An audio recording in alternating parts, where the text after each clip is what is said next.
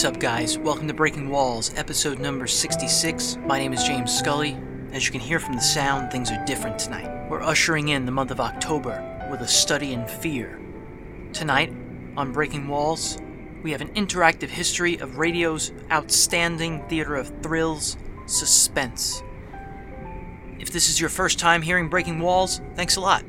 You can find this podcast by searching for Breaking Walls on Stitcher, TuneIn, and iTunes, and by following at The Wallbreakers on SoundCloud. To check out our line of New York City Unity t-shirts, please go to jamesthewallbreaker.com slash shop. These are typographic t-shirts that use the slang names of the five boroughs of New York City to help show unity amongst New Yorkers, near and far. And we, the Wallbreakers, we're on all social media outlets at The Wallbreakers, and we're on the web at thewallbreakers.com.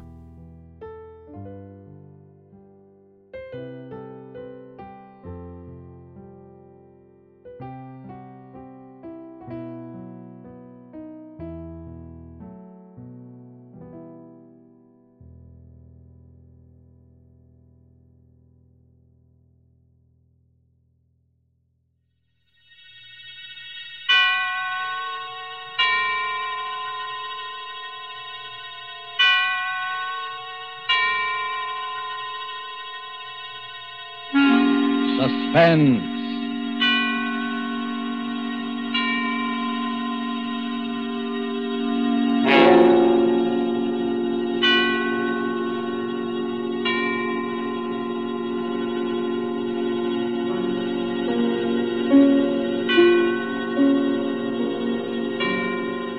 the evening of June 17, 1942, a new kind of radio program premiered on CBS.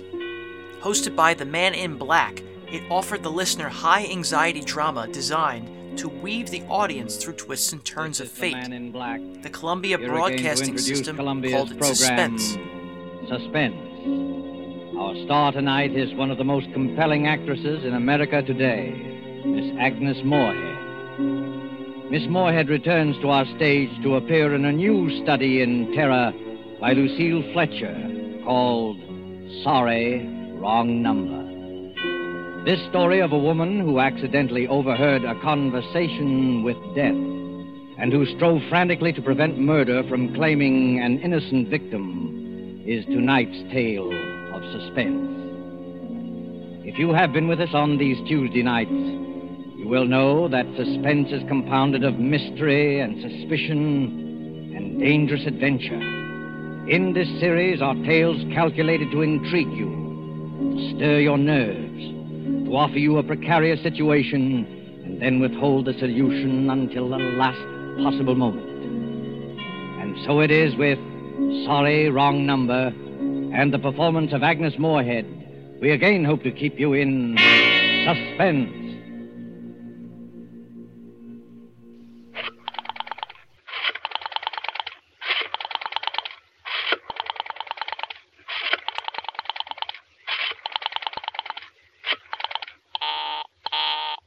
Oh, dear.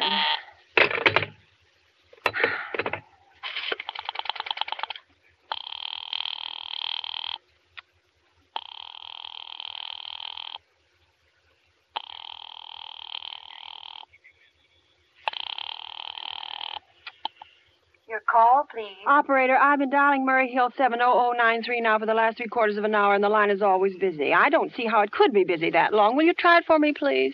I will be glad to try that number for you. One moment, please. I don't see how it could be busy all this time. It's my husband's office. He's working late tonight, and I'm all alone here in the house.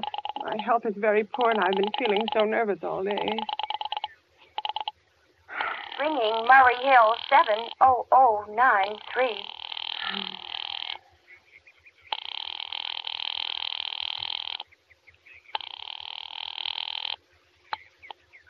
Hello? Hello? Hello, is, is Mr. Stevenson there? Hello? Hello? Hello. Hello, George? Yes, sir. This is George speaking. Hello, who's this? What number am I calling, please? I'm here with our client.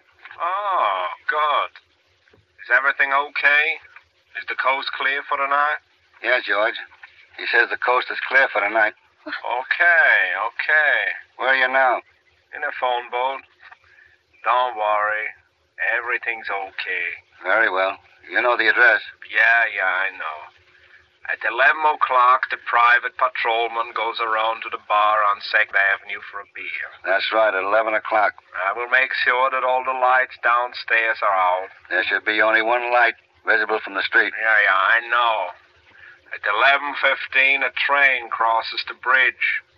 It makes a noise in case her window is open and she should scream. Oh, hello. What number is this, please? Okay, I understand, I tell you. That's 11.15, the train. Yeah. Do you remember everything else, George? Yeah, yeah, I make it quick. As little blood as possible. Because our client does not wish to make her suffer long. That's right. You'll use a knife? Yes, a knife will be okay. Then afterwards, I remove the rings and the bracelets and the jewelry in the bureau drawer. Because our client wishes it to look like simple robbery.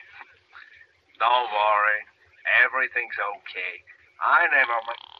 Oh, oh, how awful, how unspeakably awful. Oh. The operator.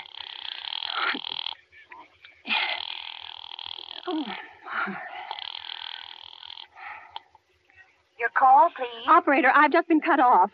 I'm sorry. What number were you calling? Why, it was supposed to be Murray Hill 70093, but it wasn't. Some wires must have got crossed. I was cut into a wrong number, and I, I I've just heard the most dreadful thing, something about a, a murder. And operator, you simply have to retrace that call at once. I beg your pardon. May I help you? Oh, I know it was a wrong number, and I had no business listening. But these two men, they were cold-blooded fiends. They were going to murder somebody, some poor innocent woman who was all alone in a house near a bridge, and we've got to stop them. We've got to. Uh, what number were you calling, Well, please? that doesn't matter. This was a wrong number, and you dialed it for me, and we've got to find out what it was immediately. What number did you call? Oh, why are you so stupid? Wh- what time is it? Uh, do you mean to tell me you can't find out what that number was just now? I'll connect you with the chief officer. Oh. I think it's perfectly shameful. Now, look, look, it was obviously a case of some little slip of the finger. I, I told you to try Murray Hill 70093 for me. You dialed it, but your finger must have slipped, and I was connected with some other number. And I could hear them, but they couldn't hear me. Now, I, I simply fail to see why you couldn't make that same mistake again on purpose, why you couldn't try to dial Murray Hill 70093 in the same sort of careless way. Murray Hill, 70093. Yeah. I'll try to get it for you. Oh, thank you.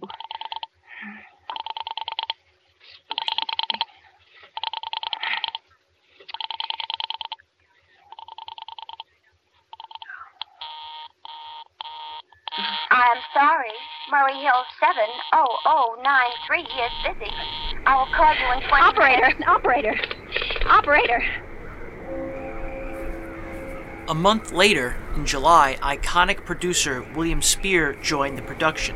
Here is Spier in 1970 talking about his involvement in the show.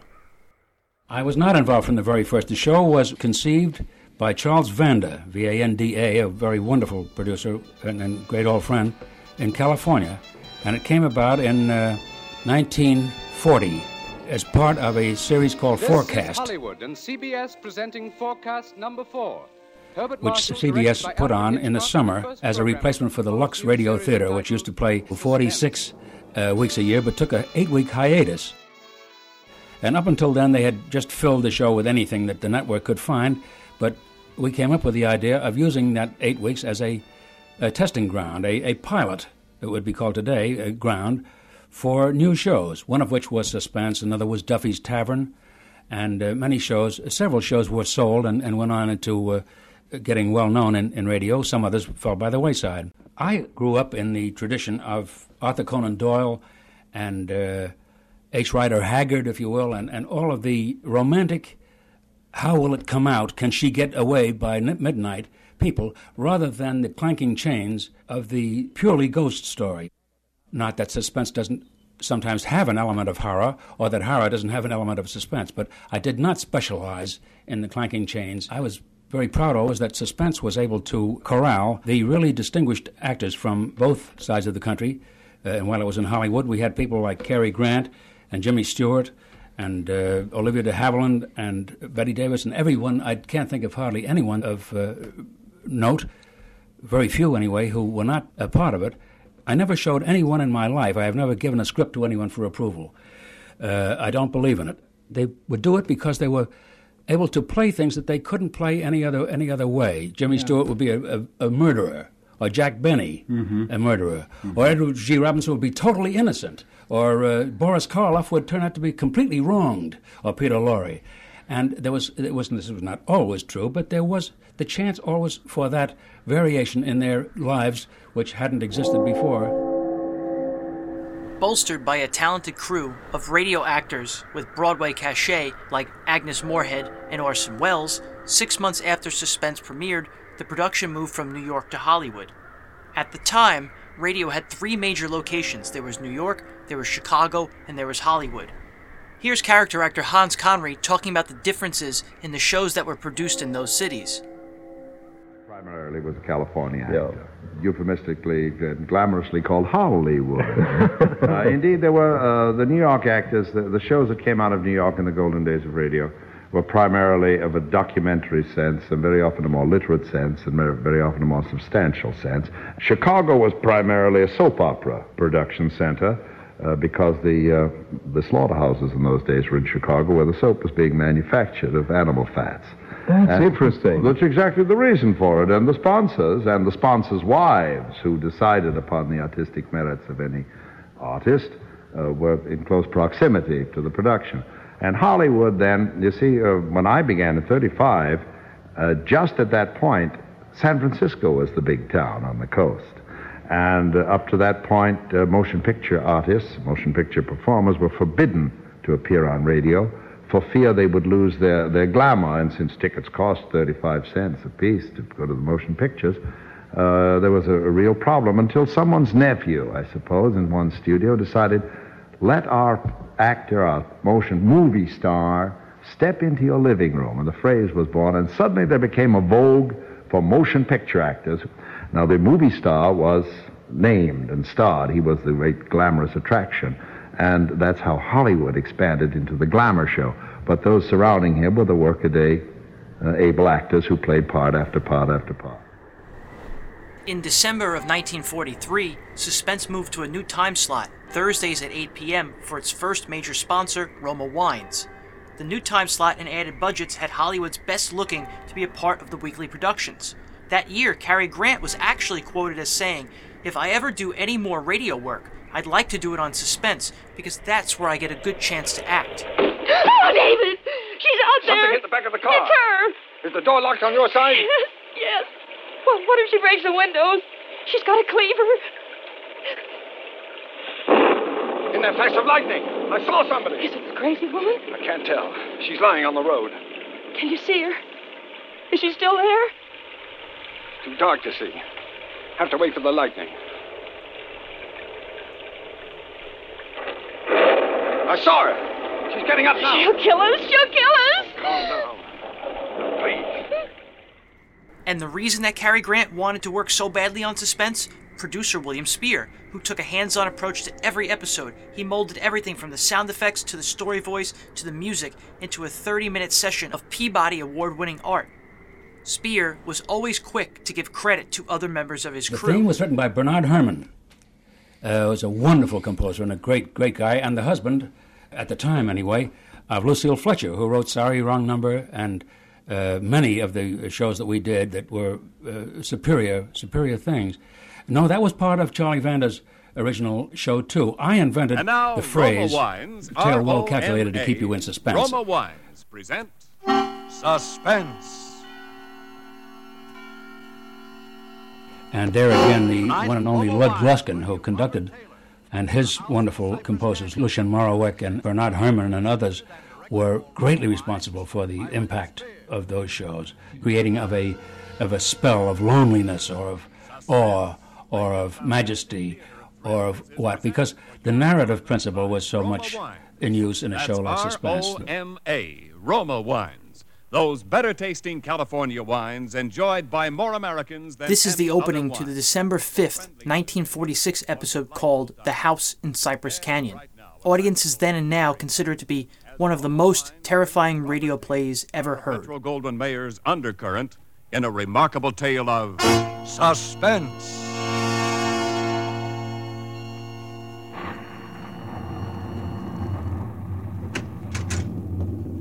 Merry Christmas, Jerry. How's the real estate business? Kind of early with your greeting, aren't you, Sam? Well, I gotta get 'em in sometime. I may not see you again until next Christmas. If this real estate racket gets any crazy, I'll be dead by next Christmas. I'm glad you could get up here, though, Sam. What's on your mind, Jerry? Uh, you, you'll probably shoot me when you hear it, Sam, because I'm probably nuts. But, but doggone it, you're a detective and you're my pal, and I just had to tell somebody. Oh, you sound like it's serious. That's just it. I, I don't know what it is, Sam, but now listen, you you know we're agents for a group of houses up in Cypress Canyon. Those places that were started before the war never got finished. Oh, yeah. All I got in were the foundations, just concrete and a couple of beams. Well, they've been finished now. In fact, I'm putting up the for rent on the last of them today. What do you want? Police protection from the mob? Listen, Sam, this house that I'm talking about, it's got a number now, uh, 2256. But before, when the men went back to work on it about three months ago, well, they just started when the foreman on the job brought me a shoebox that he'd found up on a beam. And this box had a, a what do you call it, a, a manuscript in it, a story kind of, all written out. Yeah.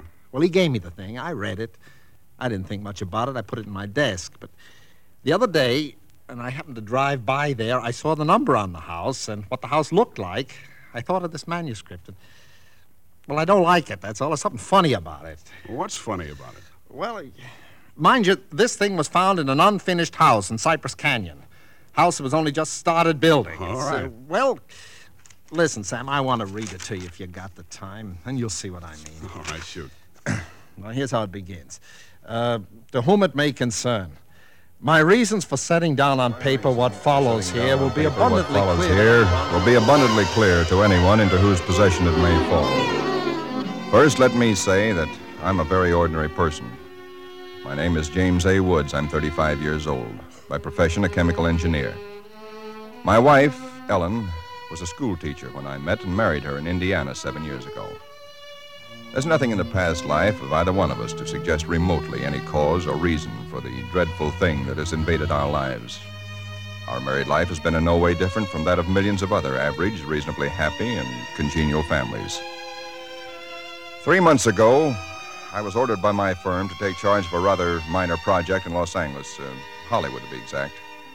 The order was a sudden one. There'd been no time to secure accommodations, and conditions being what they are, the inevitable result was that until day before yesterday, we'd been living in the cramped quarters of one of those characteristic California motels.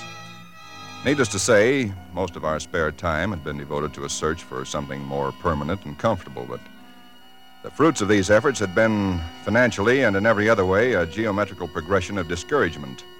Until last Saturday afternoon, only four days before Christmas. We were driving into town on our way to a movie when Ellen saw it. Jim, look. What? That sign in front of that real estate office. Oh, yeah. But uh, don't you see what it says? For rent, furnished, two bedroom house, close in, immediate occupancy. Yeah, uh-huh. Aren't you going to stop? Oh, Ellen, you know what a sign like that. It'd mean right out in plain sight in front of a real estate office. Oh, office. yeah, but Jim. Either they want $600 a month. We'll or- never know until we And ask. if it's any good at all, there are probably 50 people fighting for it right back there now. Well, honey, there's no harm in trying now, is there? You really want to go back? Oh, it's probably foolish, but what can we lose? Okay. Oh, darling, come on, cheer up. How do you know? Maybe our luck's changed. Maybe fate's to give us a nice new house for a Christmas present.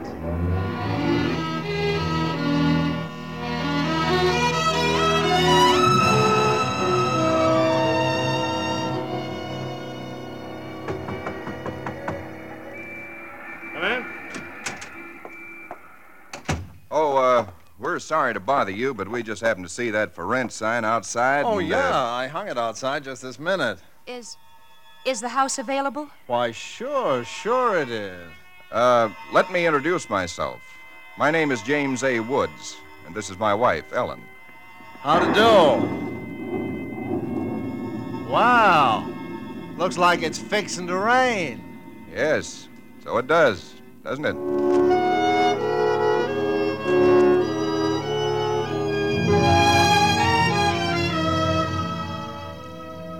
Well, it was one of those things. The real estate agent had just been authorized to rent the place by mail that morning, and he'd hardly had time to look at it himself and put up his sign when we drove up. It was just an ordinary little California house about halfway up Cypress Canyon, number 2256. Just an ordinary, undistinguished little house. The agent didn't know much about it. Construction on it had been stopped by the war, and it had just been completed and furnished lately. Been vacant while somebody's estate was being settled, and now it was owned by a bank in Sacramento. Of course, we didn't. We didn't Got care this about key in the mail along with the authorization to rent. Only one there is. Of course, you can have duplicates made. Yeah, seems to stick a little. Oh, no, there it is. Doesn't sound as though that door had ever been opened. Well, a little oil on the hinges will fix that, all oh, right. Oh, sure. Now, now here's your living room. Furniture's a little dusty, of course. You got to expect that. It's good furniture, though. You see, Benson Brothers. Yes, uh-huh. Now, over here's a little den, panel. You see, radio, fireplace. Really a very attractive little room, particularly for a man. Uh huh. Yep. Now, the the bedroom's off the living room here. Everything's all on one floor. You understand? Uh-huh. It's uh, quite nice, I think. Yes. Uh-huh. You can see you get the morning sun here. There's a view of the canyon through these front windows. You got cross ventilation. That's about all there was to it. It. Wasn't the best place in the world. It was small and badly built, but what would you have done? We took it with as little inspection as that. It was the Saturday before Christmas. And the very same evening, we were struggling up the steps from the road with suitcases and boxes and armloads of clothes and all the endless bric-a-brac that people collect and never know they have until they move. Ellen began unpacking, and I began moving things around and taking the worst of the pictures off the wall, doing all the little things that everybody does when they move into a new place and try to give it something of their own Don't be such a sour puss. You know, it's a roof over our heads for Christmas. That's more than we ever thought we'd get, isn't it? Now, what in the world are we going to do with those two pictures? Why don't we just leave them where they are? Jim, we can't. They're too awful. Well, all right, put them in the closet then. I can't. Both the closets are jammed full. No, I mean the other one in the little alcove off the den. At least there's a door there. I suppose it's a closet. I don't know. That isn't a commentary on the housing problem, huh?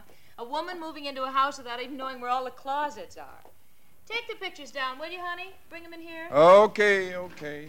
I guess you'll have to help me with this door. I can't get it open. Let me see it. Well, of course you can't, silly. It's locked. Where are those keys we found in the desk? Mm, here they are. Uh, no, not this one. Sure, this one won't work. No. Feels like an awful solid door for a closet. Oh, and that's one solid door in the house. No, this one won't do it either. Well, we'll just have to get a locksmith up here on Monday. I'll put the pictures behind the desk, okay? Yeah, yeah, all right. Jim, if you could just help me move this armchair, huh? Oh, Ellen, will you let it go until tomorrow? You know what time it is? Oh, but, honey, I'd like to get the place looking just a yeah, little bit. but it's bit. almost midnight. In fact, it's it's exactly What was that? Tomcat, I guess, out in the brush somewhere.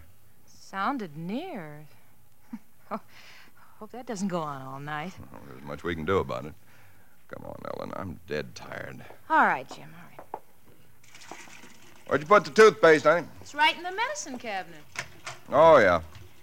Jim, we ought to get some firewood tomorrow. You know, a fire in that living room would make all the difference in the world. Cab, Sunday. Well, Monday then. Jim, I think red curtains are what we need, don't you? Mm-hmm. Mm. You know, just at least for the living room. Anyway, the ones in there now have just got to come down. Yeah, I suppose they do. What do you think of red? Well, I guess it's all. Jim, It's some tomcat.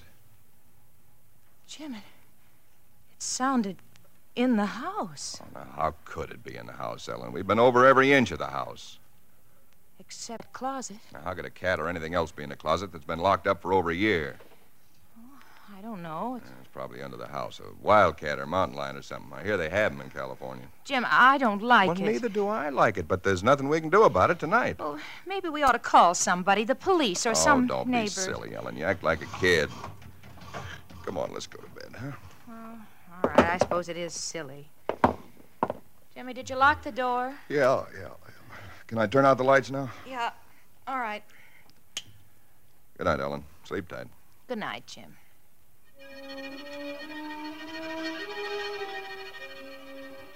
I don't know what time it was, perhaps an hour, perhaps only a half hour later.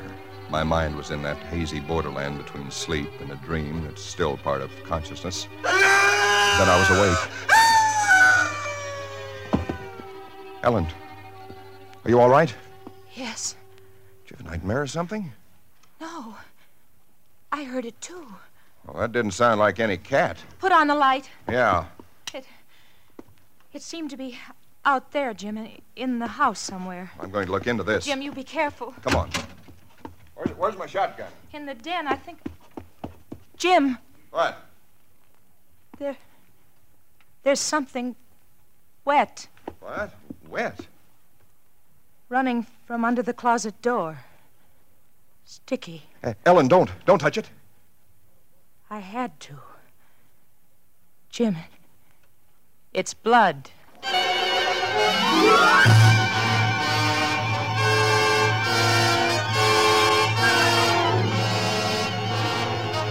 For suspense, Roma Wines are bringing you Robert Taylor in the house in Cypress Canyon.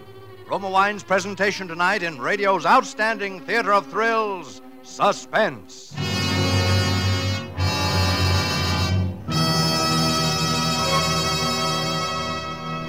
Between the acts of suspense, this is When William Spier was interviewed by Dick Bertel and Ed Corcoran for the Golden Age of Radio in November of 1970, he brought with him his wife, June Havoc, herself a famous actress who appeared on Suspense. She spoke about why she loved radio so much and what made it so powerful back at the time of the Golden Age of Radio when American households had radios and not televisions. I remember that I used to have a radio set in every room. And I would tune in on my days when I was allowed to be home, not at the studio, on my favorite programs, and go from room to room doing whatever I had to accomplish. And I never left those people. And I used my imagination. They were in my mind's eye. And my mind's eye was sufficient for me at the time. It created wonderful vistas for me, which, of course, television limits me. I must see them. I must see what they're doing, and I must see it their way. I love television uh, for other reasons to watch. Well, you know the the feeling that uh, that I have about radio is that when when television came in, Bill, people thought it was simply another dimension of radio, and Suspense was one of the first shows to make the transition to television. I'm sure you recall. But it really wasn't. It was a separate medium, and so was radio. Radio was unique. And radio, as we're talking about it tonight, is gone. Now, how do you feel about that? Is someone at fault? That's a very, very tough one. I don't know. I suppose it comes down to a, a criticism of, of networks, or uh, networks certainly had to make a choice there. You can't be both listening to the radio and looking at the television, and I suppose they put their money on uh, the chips of, uh, of television at the time.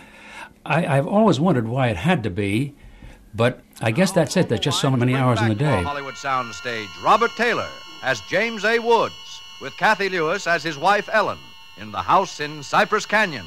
A tale well calculated to keep you in suspense.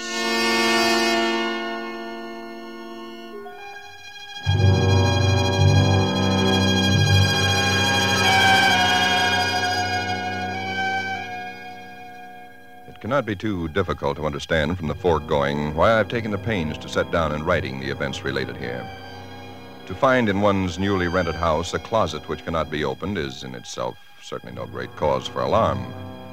But to be awakened in the stillness of the night by unearthly cries within that house, to find oozing from under that closet door something that is unquestionably blood, that's another matter. Perhaps others might have been braver than we. Suffice it only to say that we got out of the house in something very close to a panic, and only returned when we had the moral support of two stalwart Los Angeles policemen. You uh, just moved in here, you say? That's right, officer. You can, you can see we're still unpacking. And the place has been empty right along before that? Yeah, I, I don't know much about that part of it. You could check all that with the real estate agent, though. Well, uh, where is this closet? Oh, it's it's right in here, officer. And and the blood, the blood is Where? Where's the blood? Jim.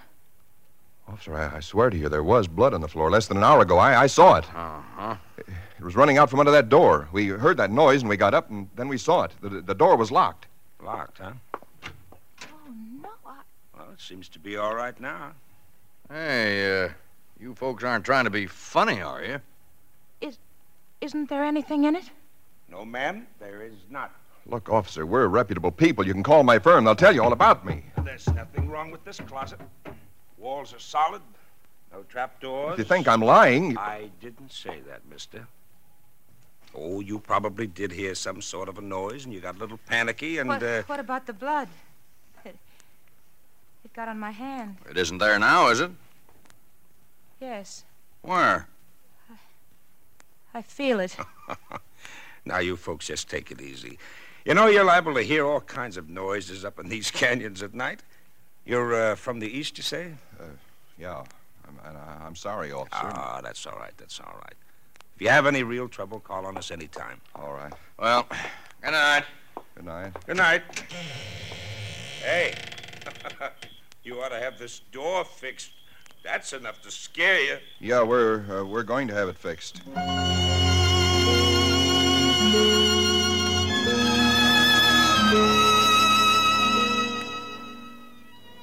We didn't say much about it after that. There wasn't much that could be said. The next day, I went down to a lot and bought a little Christmas tree and some trimmings, and we tried to pretend we were cheerful, but there was an uneasiness between us that had never been there before. Ellen seemed tired and listless. Several times during the day, I noticed her washing her hands with a, with a brush, scrubbing the one that had touched the blood. That night, we each took a sleeping pill and went to bed. In those days, as a star, film actress at the time, what I would do when I did a radio show was you would appear and it would all be very posh and your agent would be standing by and you'd have a special microphone of your very own. And then you'd have um, uh, all sorts of marvelous treatment. And the really marvelous radio actors would be way over there surrounding one microphone. And i did that you know whenever one did a radio show. And then eventually when i got to know bill well enough to be asked out and asked for dinner, he was doing Suspense and Sam Spade, and he'd say, Why don't you sit in the booth with me? And when I'm through doing the show, we'll go and dine. So I sat in the booth long enough to envy those actors. He's a wonderful, wonderful, marvelous director. And so I asked him one night very I batted my eyelashes and asked him if he would let me be one of the anonymous actors because they didn't get billing. They're just marvelous. They're all stars today. Mm-hmm. Mm-hmm. And uh, after a while, they did accept me, but it was pretty rough. The producer director girl sitting in there taking a job from somebody when she didn't need it, you know, and she but it worked and I learned a great deal. And I played toothless old hags and Chinese people and I played myself twice. I was twins once. I murdered myself. It was very difficult. It was a challenge. I stepped backwards in a panic, but that mob, that five o'clock mob, poured in behind me and shoved and pulled me with it. I'd been pushed around all day, and I, I had this awful cold, and I hated everybody. That's a terrible thing to say, I guess, but that's the way I felt, like committing murder. We have never had this opportunity on the program to ask a stage star and a motion picture star how she adapted to, to radio. Was it difficult for you at first? Yes, it's an entirely different medium. And I originated, as you know, probably on the stage. And uh, when I first did my first film acting, I was in a. I, in fact, I wasn't really. I've never been very good at it. It's not my medium. And then television is even more difficult. That's not my medium either. I prefer the stage, and it's very simple, isn't it, to hear me say that? Radio was the closest Sometime to what I really loved. I was suddenly wide awake and staring into the darkness.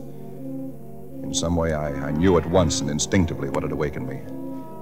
Ellen was not in her bed nor in the room. The nameless thing I feared gripped at my heart until I could scarcely breathe.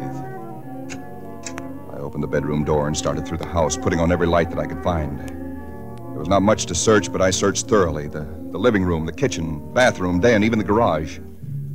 And all the time, the dread of looking where I knew at last I must look. For I think I knew from the very first time where I'd find her. It must have been a full minute that I stood before that closet door. Then I opened it. She stood there rigid, her arms at her sides, the fingers extended like claws. Her hair was over her face, her eyes stared out of it. Her lips were drawn back in a grin like an animal at bay. For a moment, I was frozen with the horror of it. I stretched out my hand. Very deliberately, she turned her head and sunk her teeth until they met into the flesh of my forearm.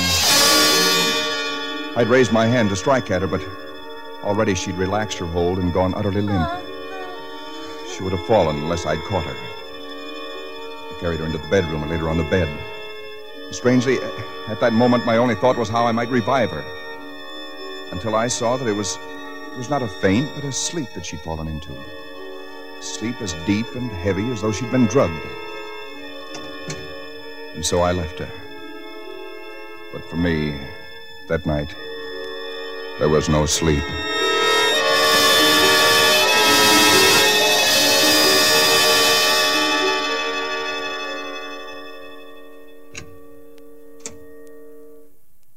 Jim, Yes, Ellen?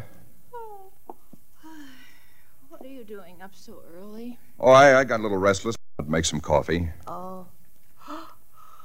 oh. I had the most wonderful sleep. And I feel so rested. Do you? Mm-hmm. Jim, What? what's the matter with your arm? Oh, I I just heard it. Uh, Why, honey, it's it's terribly swollen. Let- Let me see it. no, it, it's all right, Ellen. Oh, it isn't all right. You've got to see Dr. Wesley right away. Sure, I, I will. No, I now will. you promise me, Jim, that you'll go the first thing this morning. How'd it happen? Why, uh, th- th- there was a dog. A dog? Yeah, I I heard him trying to chew through the screen door. I went out to chase him away, and he bit me. Well, you mean there, there's all that racket and I didn't even wake up? No, Ellen, you you didn't even wake up. To me, uh, acting is kind of dull, and, and so I wanted to go and do the other things. And Bill Spier, who was producing and directing Suspense and was, to my mind, probably the greatest of Well, you, the Dick and I both agree. The greatest guy we ever met in this business. Yeah, really wonderful guy. Marvelous. And, and Bill, I, I wrote scripts for him, and then he had me editing scripts all this while I was acting. And then You uh, are hearing the voice of Elliot Lewis. He was the director who replaced William Spier as of August 31st, 1950. Lewis was also an accomplished actor and writer, and he was the husband of Cathy Lewis, who played Ellen in The House in Cypress Canyon.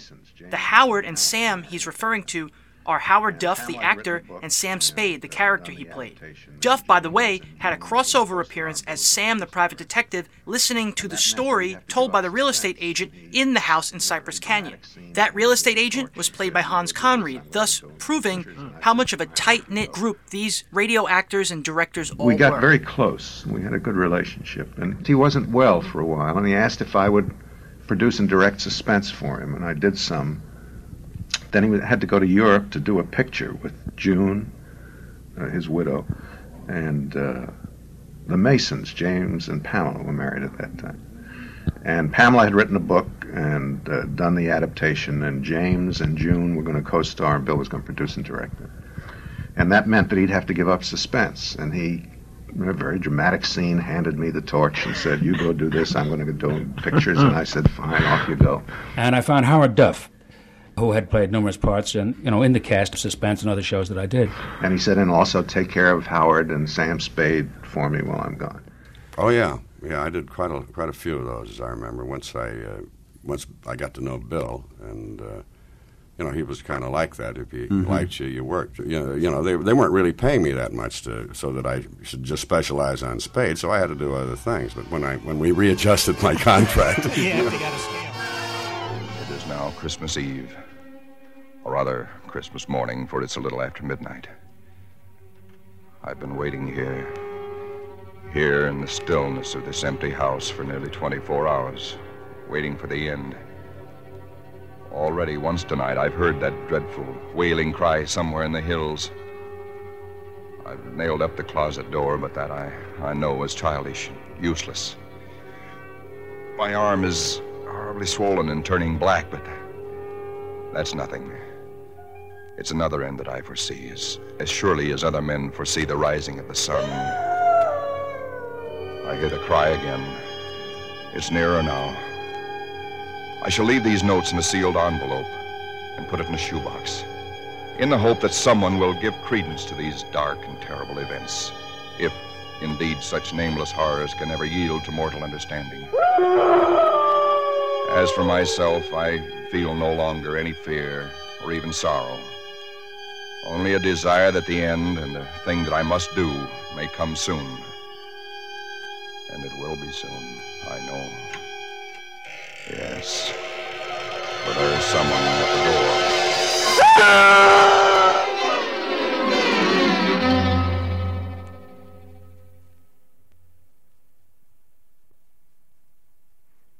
someone at the door. Ah, what do you make of it, Sam? Quite a yarn. But what of it? That's what I thought. Now, listen, that's not quite all of it. Clip to it's a newspaper clipping. Listen. Hollywood, December the 26th. Police reported what was apparently a case of murder and suicide in Cypress Canyon sometime in the early hours of the morning. The victims were James A. Woods, a chemical engineer, and his wife, Ellen. Preliminary investigation indicates that Mrs. Woods was killed by the blast of a shotgun in the hands of her husband, who then turned the weapon upon himself. That she fought desperately for her life, however, was evidenced by the disorder of the room and the severe lacerations inflicted upon her husband about the neck and arms. This is the second tragedy to be reported in Cypress Canyon within 24 hours, the other being the unexplained death of Frank Polanski, a milkman. Well, no such murders or whatever they were ever occurred, if that's what's worrying you. The clipping, well, you have those things printed up, you know. No, no, it's not that, Sam. That story was found in an unfinished house in Cypress Canyon. No number, no nothing, just a framework. Uh-huh. Now that house is finished. When I drove by it today, well, that's what stopped me, Sam, because it all fits. Now that it's finished, it is the house in the story, the same construction, the same vines and creepers on the lawn, even the same number. So what? A guy who knows roughly what this house is going to be like writes a yarn and loses it or something. Did he know the place was going to be listed for rental today, the Saturday before Christmas? Oh, Jerry, coincidence. Two bits you find the guy next door is a ghost story writer or something, and he's been wondering for a year what happened to that thing he wrote. Okay. Okay, coincidence. Well, I, I'm sorry I bothered you, Sam. Don't be silly. I liked it. It's a good yarn. Uh, that the uh, for rent sign you were talking about? oh, yeah, yeah, I'm going to put it up outside now. Uh-huh. Well, so long, Jerry, and Merry Christmas again. Yeah, well, thanks, Sam.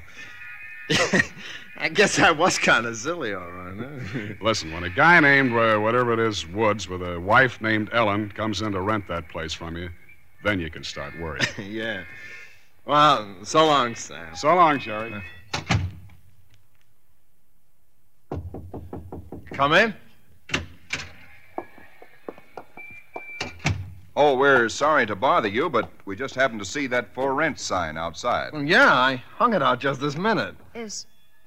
Is the house available? Oh, sure, sure it is. Let me introduce myself. My name is James A. Woods, and this is my wife, Ellen. How do? Well, looks like it's fixing to. Yes, it does, doesn't it?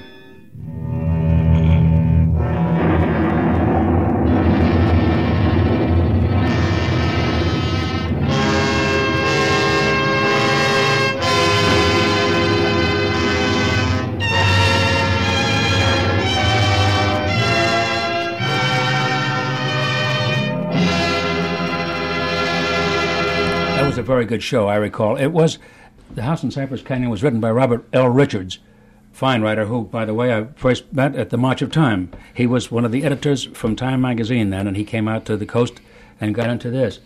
That was a show that was a little different from most of the ones we did. The notion was that you can't tell where you begin and if what has happened is a figment of the man's imagination or not, because the things all fall into place, and just when you think, aha, that's it, it starts over again and seems to be going around in circles.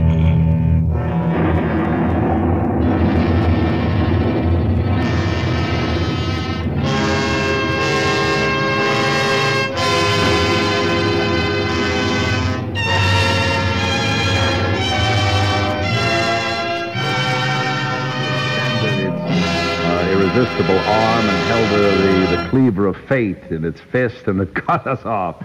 Uh, radio died in the fall of 1953, I suppose, that last season. And it had to die suddenly and violently because the networks could no longer sustain it because they intended to go into the new medium television. If they had tried to uh, hold on to radios they might have for a season or two, there would have been other moneyed interests to create the television industry, you see. But on that occasion, the, tele- the radio industry had only to turn to its sponsors and said, we have something new for you to buy, something wonderful and three-dimensional now. So we're going to discard this little thing, radio, and the sponsors very understandingly nodded their head and bought the new product. uh, those actors of us who had been made our uh, living in radio were completely discarded. There were some very bright young men in television, and there was an opprobrium to having been a radio actor. It was said that you were a ham, that you made faces when you acted, and that was true to a certain extent. You're saying something that has never been said before, to my knowledge, that the networks themselves killed the medium. Well, they had to, yes, surely. You had to destroy. It's the story of the little Jewish lady who had two chickens, and when one fell sick, she killed the, the well one in order to make, to make chicken soup for the sick.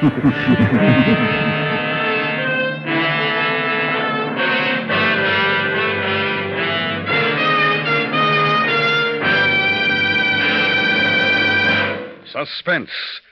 Presented by Autolite. Tonight's star, Mr. Peter Lawford. Here are the results of the great $100,000 Autolite Family Charity Drawing. Over 5,200,000 entries were received for this event. Hans Conried mentioned that radio died in the fall of 1953. What he means is that the 1953-54 season was the last in which NBC, CBS, and ABC radio shows had widespread sponsorship and large budgets. After that, the three major networks pulled funding as they transitioned to television. The last suspense show to feature major sponsorship was on June 7, 1954. These people and 20 others who will each designate $1,000 to their favorite charities have all been notified. And now, this is Harlow Wilcox wishing you a summer of safe driving with the reminder that wherever you travel, from bumper to tail light, you're always right with Autolite.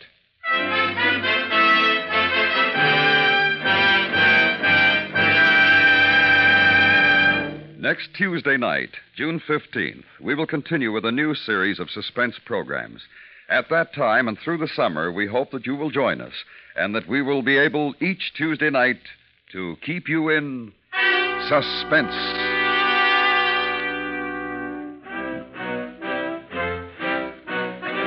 Suspense is produced and directed by Elliot Lewis, with music composed by Lucien Moraweck and conducted by Lud Gluskin.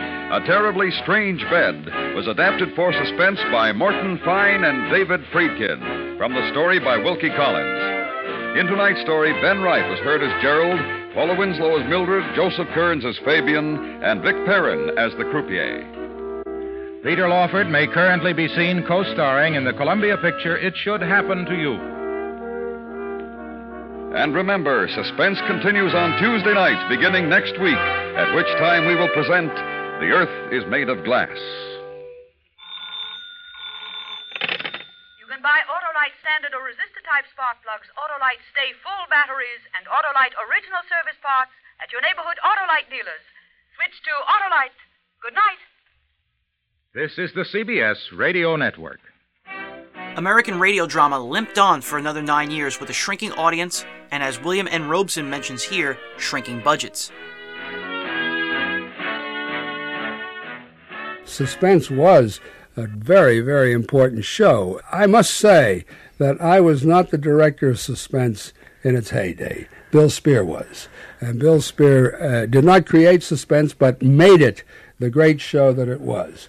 I came along at a time when radio was paring down all of the uh, uh, adjuncts to great production in terms of money for stars, uh, money for cast, money for orchestra, et cetera, et cetera.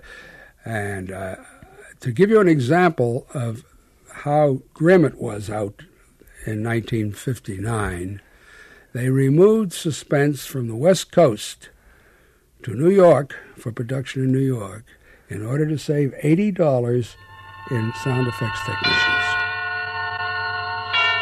Suspense. And the producer of radio's outstanding theater of thrills, the master of mystery and adventure, William N. Robson. Among the great classics of radio drama, none is more memorable than Three Skeleton Key, although few who have heard it would remember it by that title. To them, it is simply that story about the rats. And that it is an unforgettable experience in horror. We repeat it now because we can't help ourselves. We like to scare as well as you like to be scared. Listen. Listen then as Vincent Price stars in Three Skeleton Key, which begins in just a moment. And now, Three Skeleton Key, starring Vincent Price, A tale well calculated to keep you in suspense.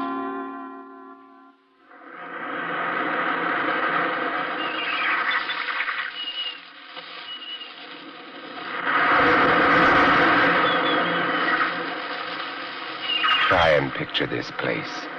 A gray tapering cylinder welded by iron rods and concrete to the key itself. A bare black rock 150 feet long, maybe 40 wide.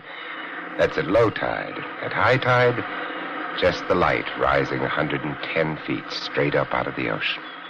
And all about it, the churning water, gray green, scum dappled, warm as soup and swarming with gigantic bat-like devilfish, great violet schools of Portuguese man of war, and yes, sharks, the big ones, 15 footers.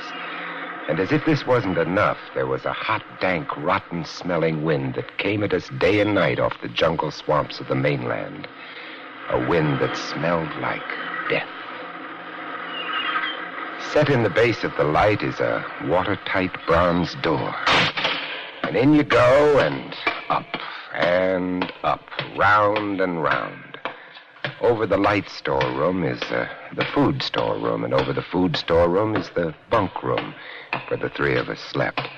And over the bunk room is the living and cooking room, and over the living and cooking room is the light. It imposes on the actor the necessity to create everything to create the sets, to create the costumes, to create the expressions, to create everything. And I think one of the great drawbacks of television is that so much of it is just sort of visualized radio shows where they ought to really write television shows. But it wasn't a bad life, especially at night when the others were snoring in their sacks two levels down. Usually there was nothing to see across the starlit water. For most ships knew better than to come close to Three Skeleton Key. But one night, gazing out across the phosphorescent comas, I, I noticed something show for a second in the revolving light. Something far off. A three-master. A big one. About half a mile off and coming down out of the north-northwest, coming straight for us. I went over to the gallery door and yelled, Louis! Louis! What is it? Ship headed for the reef. Right out. I had the glasses out now. I, I couldn't read her name, but I could see her quite plainly. All sails set, the foam creaming away under her bow, her beautiful lines. But why didn't she turn? Every time our light turned, it hit her with the glare of day. A ship? Where? North, northwest. The light will touch her in a moment. Can't they see? Look at her. She just keeps coming on. Oh, the squareheads. What is it? What is it? Watch north, northwest, August. Huh?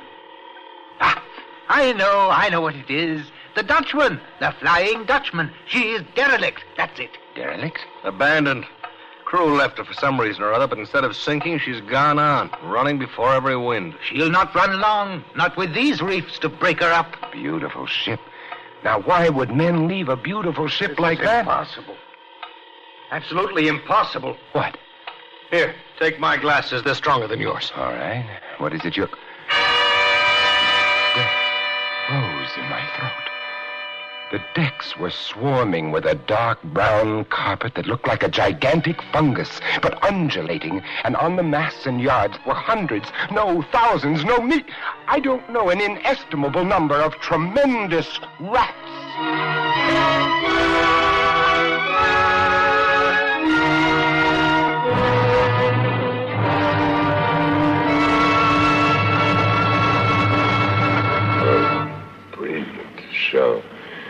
The young fellow who wrote it, I challenged him to write it. He was sort of trying to get into movies, and his name was James Poe. And he's since won about five Academy Awards. And um, he couldn't really get started. He couldn't get off the ground. He and his wife were great friends of ours. And I said, Why don't you write me a radio show? He said, I don't know how to write for radio. And I said, What do you mean you don't know how to write for radio? You write. You create visual effects. You do, you know. So he searched around, he found this short story, and he adapted it to radio. And it really made his reputation, this story, because it became one of the great, really one of the great radio shows ever done. Strike a match to see the clock. When I did, it lit up the million red eyes about us. All about us. Watching. Waiting.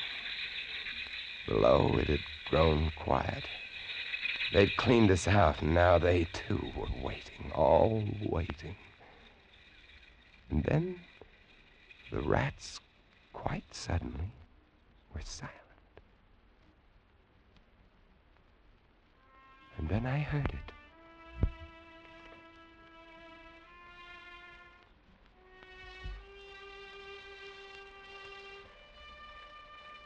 And then I saw the sky and the stars. The rats were gone. I went to the glass. Out there on the water, a small freighter, a banana boat, showing a few lights, came softly and innocently at us. The light was out. They didn't know. I wanted to open the windows to call out to them, to warn them somehow, but I was afraid. What if what if the rats were hiding from me, tricking me? So I waited. She grounded very softly on a reef not 200 yards from the key. Grounded so gently that the man playing the cornet, was he a passenger or crewman off watch, didn't even stop playing.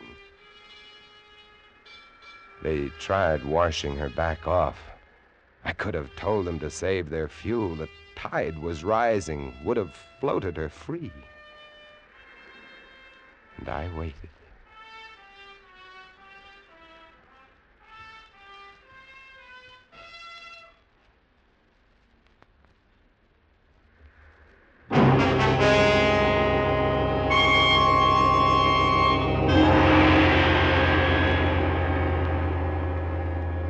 That's all. That's the story.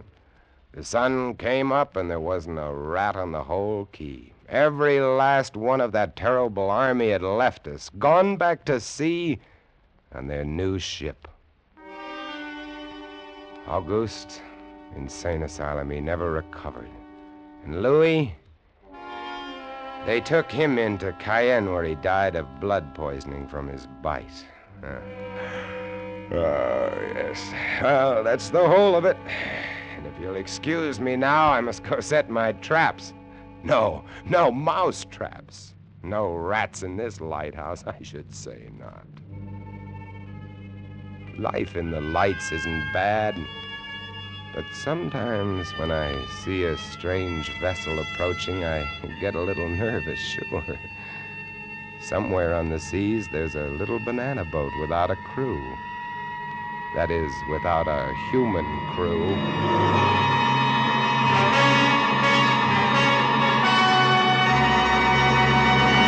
I still think radio is probably the greatest entertainment medium ever invented.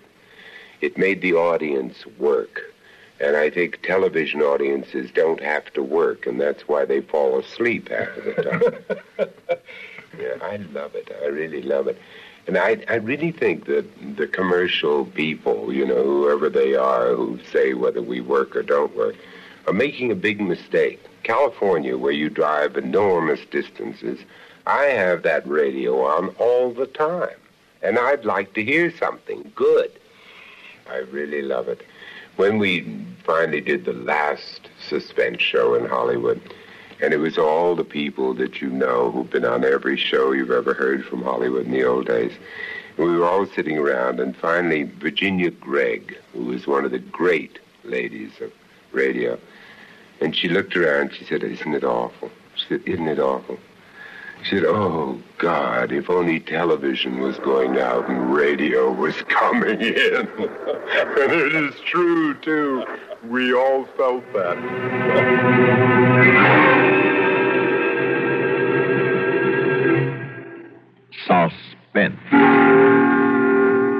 You've been listening to Devil's Stone, starring Christopher Carey and Neil Fitzgerald, and written especially for Suspense by Jonathan Bundy. This is the closing to the final episode of Suspense. It's called Devilstone. It aired on September 30th, 1962. By that time, Hollywood had ceased producing any radio shows, and drama for the last productions all moved to New York. Devilstone, though, was not only the last suspense show, it was the last radio program to air during the golden age of radio. This production brought the American radio drama, as it was then known, to a close. This is Stuart Metz speaking. Every weekday evening, Chris Schenkel is anchorman for a globe girdling roundup of first hand reports on sports activities everywhere. Make this your address for worldwide sports every weeknight.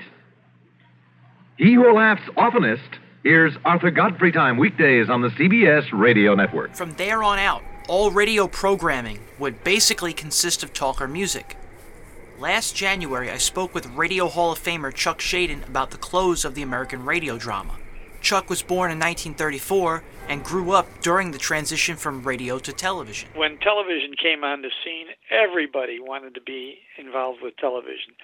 The people out there in radio land were excited to look at television and they thought they were going to be able to see all these people they had seen in their imaginations on radio and when they some of those folks got to television they were a little disappointed because they didn't really look too much like the way they thought they were going to look. And in many cases, they didn't sound the same because they were different actors. But primarily, the sponsors wanted to move to television because of its ever growing audience and the ability to show the product. And uh, the networks, which moved from radio into television, found that it was very expensive to do that, so they were draining the resources from radio to support their entrance into television. And as the audience was shifting, the numbers of people listening to radio were going down, and the numbers of people watching television were, were moving forward.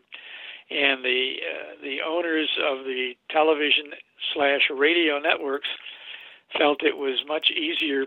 We had we weren't going to let go of radio, they said, but they weren't going to pay for all the production that was involved with uh, live comedy shows with big talent, dramatic programs, and all of that sort of thing. And so they said, we can get away a lot cheaper by having a four hour block of some guy playing records. And consequently, eventually, the radio dramas and the original comedies and all of that left the radio waves and were replaced on on television. And that's basically what killed it. And I feel that those of us who were there during that period of transition, we in effect let radio down because we were as fascinating with with television just as much as people were fascinated with radio when it came in on the scene, and they previously had been listening to recordings and had a piano in their living room, which they didn't use anymore. I really appreciated the in-depth information we can find on suspense thanks to interviews done while these people involved in the golden age of radio were still alive, and also because of the shows available. It's wonderful that digital audio has helped save so many of these radio dramas. The complete show run for Suspense was June 17, 1942 to September 30, 1962. That's 20 years, with only a six month gap between 60 and 61. Over 900 of the 945 episodes survive, many in high quality. The production value for these shows between say December of 43 and June of 54, was amongst the highest in radio. CBS featured Suspense in a primetime slot for over a decade. These shows offer the very best scripts starring the very best actors and actresses. They're definitely worth a listen, especially with Halloween coming up. And you can find the complete series through the Old Time Radio Researchers Library at otrrlibrary.org. I think, as Vincent Price argued, that people like to work when being entertained. Take a show like Game of Thrones. Sure, it's television, but the plot twists and turns keep audiences guessing and using their imagination. Good audio drama does the same thing. The shows, by the way, featured in today's episodes are Sorry Wrong Number, which was broadcast August 21st, 1943, and starred Agnes Moorehead. The House in Cypress Canyon, that was originally broadcast December 5th, 1946, and starred Robert Taylor. On a Country Road, which was broadcast November 16th, 1950, and starred Cary Grant. By the way, both of those shows, House in Cypress Canyon and On a Country Road, featured Cathy Lewis as the female lead.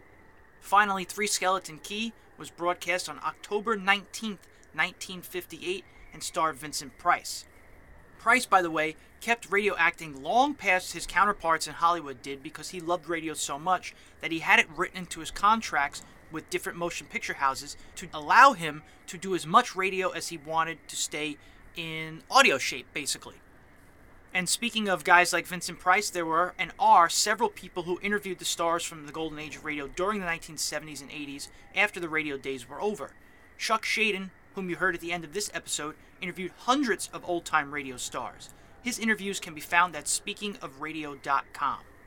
John Dunning, who wrote the Encyclopedia of Old Time Radio, had a show in the 1980s on Denver radio where he played OTR shows and interviewed former stars. Finally, a special thank you to the late Ed Corcoran and Dick Bertel, who's still alive, Dick Bertel, for their work on WTIC's The Golden Age of Radio during the 1970s, interviewing all of these former stars. In today's episode, they were responsible for interviewing Bill Spier and June Havoc, Hans Conried, Vincent Price, Elliot Lewis, and Howard Duff. You can find all of their surviving WTIC Golden Age of Radio episodes in the archives of the Old Time Radio Researchers Library, again at otrrlibrary.org. As I mentioned on the open, you can find Breaking Walls on iTunes, Stitcher, and TuneIn by searching for the same, and you can follow us on SoundCloud at The Wallbreakers. The Wallbreakers Unity t-shirt line is available at jamesthewallbreaker.com slash shop.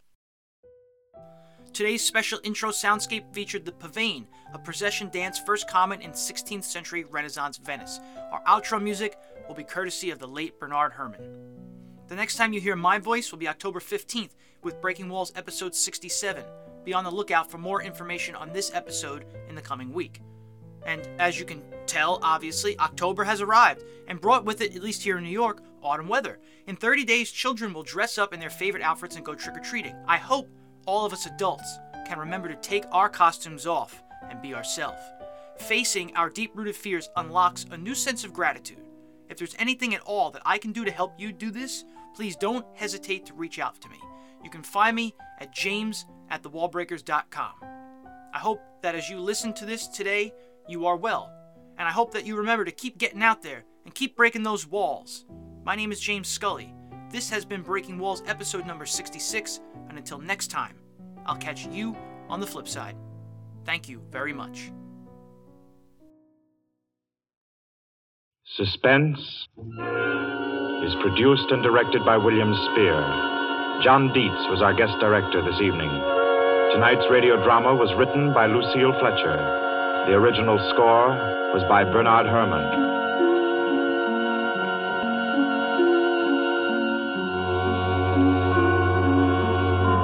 This is the Columbia Broadcasting System.